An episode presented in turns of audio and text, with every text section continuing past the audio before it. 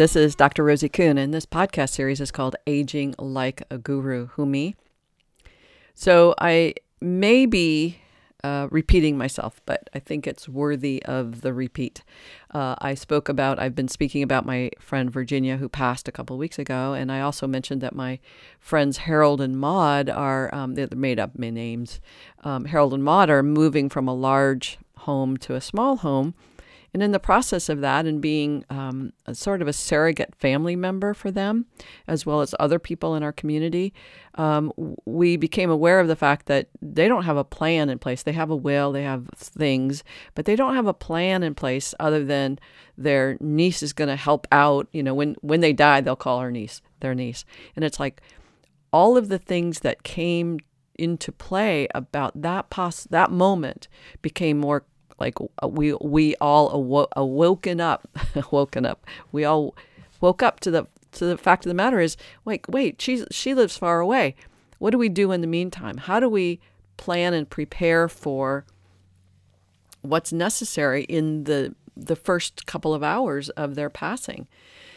And um, one of the things I mentioned in I think in the previous podcast, a couple of podcasts ago, is that um, I was saying to to my friend Marty, who's also a sort of a surrogate family member, to say, "Hey, here's what's in place. Here's who we need to call." And it's like looking at research on on you know on the plan. Like if again, if you go to consumer, the um, gosh, my brain is anyway. You can Google uh, what to do um, when someone dies. What to do when someone dies? Just Google it, and there'll be a list of of to dos here's what you do here who's who you call you know getting a certificate of death and those kinds of elements now i live on an on an island orcas island so it's like what are the things we need to do on the island when a person dies now obviously virginia had that in place and um, Maud and Harold need that in place. I need that in place. We all need that in place. And um, EMTs, fire departments, um, ambulance people, doctors, they all need to know do you want to be resuscitated? The DR, D, do not resuscitate, DNRs, uh, all of those kinds of things. And uh, at the EMTs or fire departments, you can get these forms. They're called life forms, capital F, L I F E. Um, and you can fill those out and have them in your freezer or in a sacred place, a secret, you know, place where people can find them if, if in need that you're inevitably going to be found dead. Or if you're at the hospital or whatever, you're going to have a plan in place. And that's so important, uh, especially when for some of us who we live alone. And even though I'm in my 60s and could live 30 some years, I could go tomorrow. And there's, aside from, you know, I've got my will, but somebody's going to walk in the house, they're not going to go know how to find it. So in in working with Harold and Maud and Virginia and thinking about this, it's it's so important to to see how unprepared we are for the inevitability of death, um, especially for those who don't live with family, and especially those who don't have partners or or other uh, support, you know, living with us. Uh, so it's an important element of what what we're up we're up to.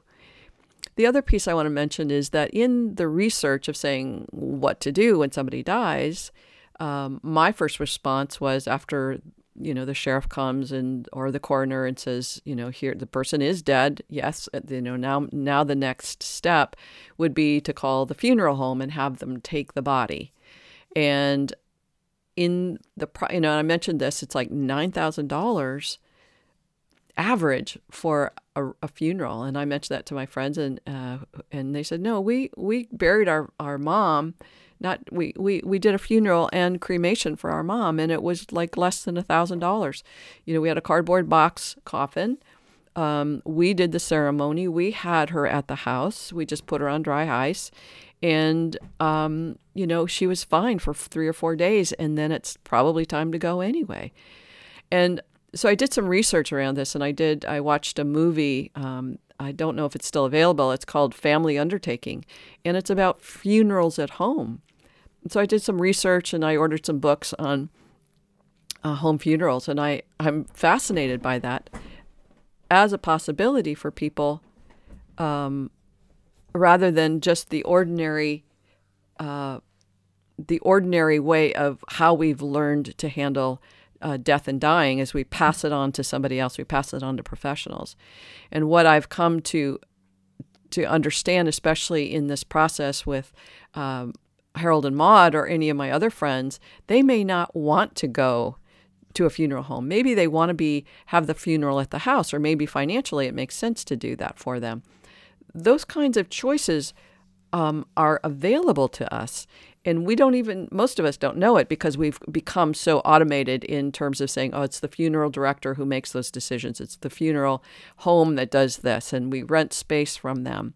And in watching this documentary, uh, Family Undertaking, it was like a lot of times by doing that, we don't get the time we need with the individual to fully grieve and to fully com- experience here's this body, but the spirit has gone.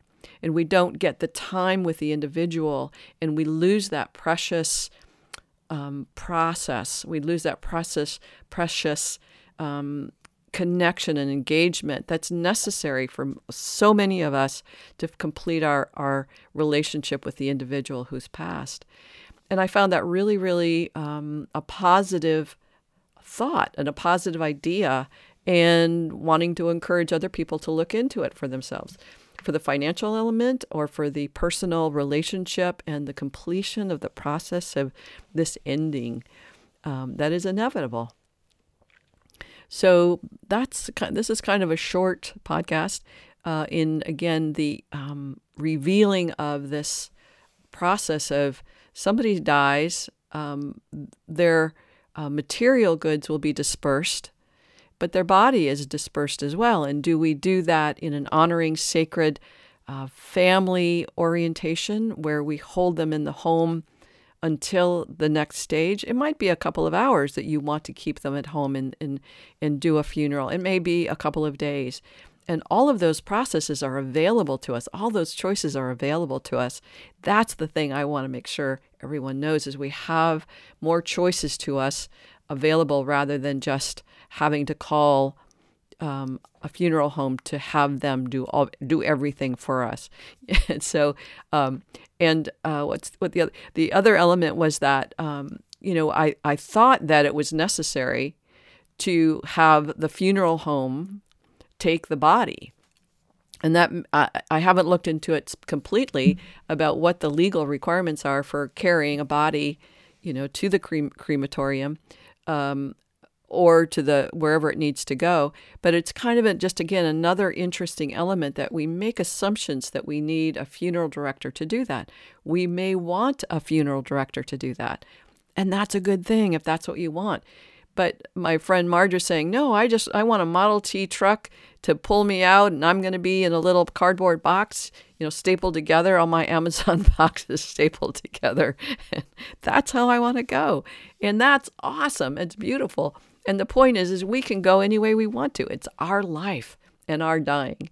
And the more we come, become uh, conscious of that and be a choice about that, it's extremely empowering for us. And it's extremely empowering for our families uh, to have these conversations. It's like a wedding. You know, how do we want to have this wedding? How do we want to have this funeral? How do we want to have this? And to have that planned, for you to plan that to some degree is a is an honoring of your life and not just your obituary or what they're going to say but you know do you want a cardboard box do you want uh, a, a green uh, you know a green ceremony do you want what is it you really want and be clear about that so that it's written down and people can um, move forward with that uh, uh as as a whole as a family as a community. Uh, and that's what I look forward to more and more with connecting with people in this in this conversation of living and dying. All right, that's it for today. I'll talk to you again. If you'd like to contact me, you can write me at rosie at theparadigmshifts.com. You can also find me at my website or on Facebook. All right, big hugs. Bye for now.